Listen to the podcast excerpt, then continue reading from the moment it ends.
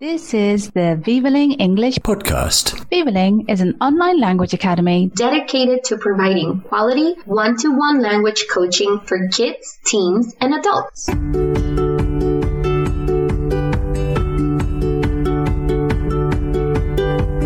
Welcome to the Vivaling English podcast. Season 2, Episode 2. Get off, get out, get up. What are phrasal verbs? Promotional message alert. Did you know? You can study English, French, Spanish, German, and Mandarin Chinese in live online sessions with Vivaling. Register at vivaling.com and you can have a free 25 minute trial session. Do it now. Well, not now listen to the podcast first. My name is Tom, and it's a pleasure, as always, to speak to you. I have been working with English for many years now, and I've often heard students say how English is a simple language, far easier than French or Chinese or Portuguese, for example. But then I say to them, What's the difference between getting round to something and getting around something? Um, why do you get in a car but get on a train? The combination of common verbs such as put, run, or do, with prepositions such as up, round, or through, which create their own sense, is something known as phrasal verbs. Sometimes the meaning can be deduced or worked out by understanding the individual word. Uh, for example, he fell down the stairs.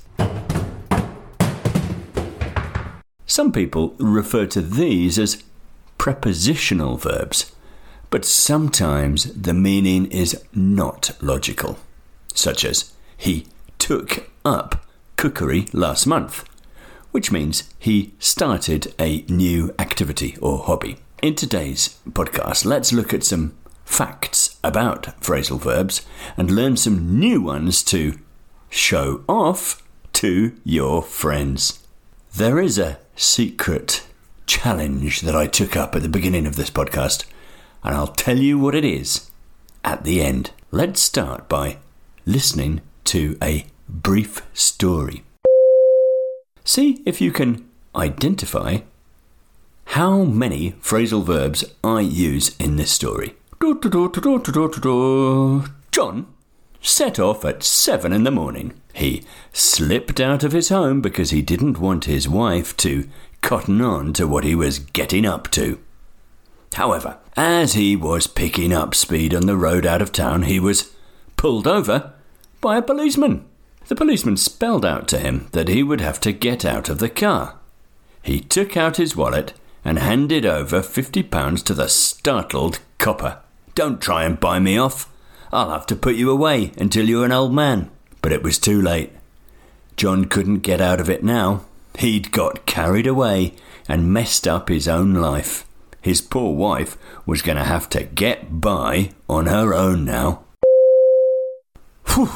When you realise there were 16 phrasal verbs in this short story, it's no surprise to learn that the English language is estimated to contain up to 10,000 phrasal verbs. See if the story is easier to understand now. John started his journey at seven in the morning he left his home quietly because he didn't want his wife to realize that he was doing something bad.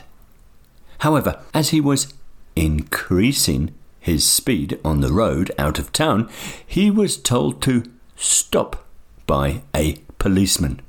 The policeman explained to him that he would have to leave the car. He removed his wallet, and gave fifty pounds to the startled copper. Don't try and bribe me. I'll have to send you to prison until you're an old man. But it was too late. John couldn't escape now. He'd lost control and destroyed his own life. His poor wife was going to have to survive on her own now.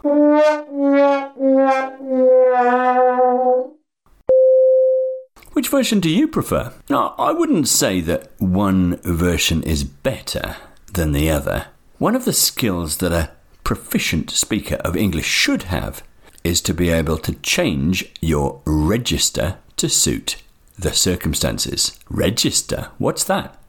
Well, in general, we use phrasal verbs more in relaxed and informal settings. So if I told this story to my friends in the pub, it would be closer to the first version. And if I told it as part of a business presentation, it would be closer to the second version. Knowing phrasal verbs helps you to speak more or less formally depending on the situation. Let's have a look at the different phrasal verbs we have had so far. I will give you the definition, and you can try and give me the phrasal verb before your time runs out. Don't worry if you don't get all of them right. To start a journey is to set off. To leave a place quietly is to slip out. To realize or understand what is happening is to cotton on. To do something which might be bad is to get up to something. To increase speed is to pick up speed. To stop your car at the side of the road is to pull over. To explain something clearly is to spell something out. To leave a vehicle, such as a car, is to get out. To remove something from your pocket is to take it out. To give something to someone else is to hand it over. To bribe someone is to pay them off. To send someone to prison is to put them away. To escape an obligation is to get out of something. To lose control and get too excited is to get carried away. To destroy or spoil something is to mess it up. To survive in a difficult situation is to get by. Wow! Are you still there? I'm still here. As you can see, there is a vast variety of phrasal verbs to learn and remember. But there are some useful tips which will help you keep control of your learning process. 1. Remember that phrasal verbs usually have an alternative in more formal English.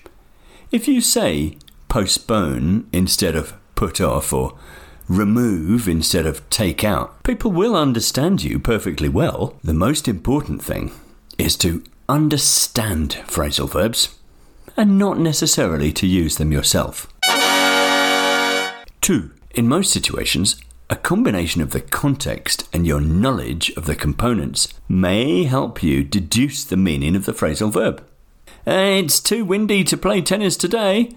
I'm going to have to call it off. Even if the phrasal verb call off is new to you, you can probably guess that it means to cancel or postpone. The correct meaning is to cancel. 3. Organize your learning. You will notice phrasal verbs when you are listening and reading all the time. Don't just gloss over them. That's a nice phrasal verb. But actively welcome them to your vocabulary notebook or vocab app on your smartphone, such as Word Store. It's a very good app that allows you to create your own personal dictionary. 4. Nobody knows all the phrasal verbs in the world.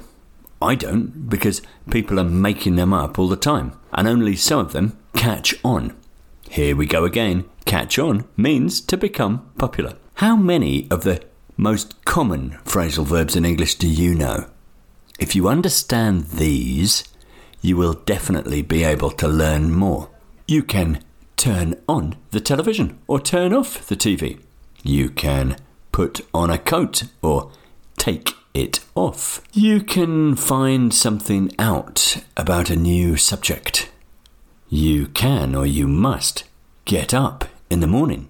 You should give up smoking, it's bad for you. And if I were you, I would throw away those old shoes. I'm looking forward to seeing you next week. Look after your pets. They need loving care. These are 10 of the most common phrasal verbs. If you have understood them, then you can understand more.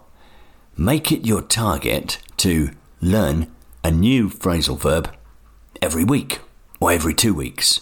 I suggest that you go to the transcript of this podcast and make a list of five phrasal verbs that you would like to use in your conversations. Remember, I told you about a challenge at the beginning of this podcast. My challenge was to try and include 50 phrasal verbs in this podcast. Look at the transcript, count them, and see did I succeed? Hey, we've pulled it off! A podcast with phrasal verbs, and you are still listening. Well done, and looking forward to the next podcast. Thank you for listening to the Vivaling English podcast. For further information, visit our website www.vivaling.com or connect on Facebook or Instagram. And remember to subscribe to this podcast.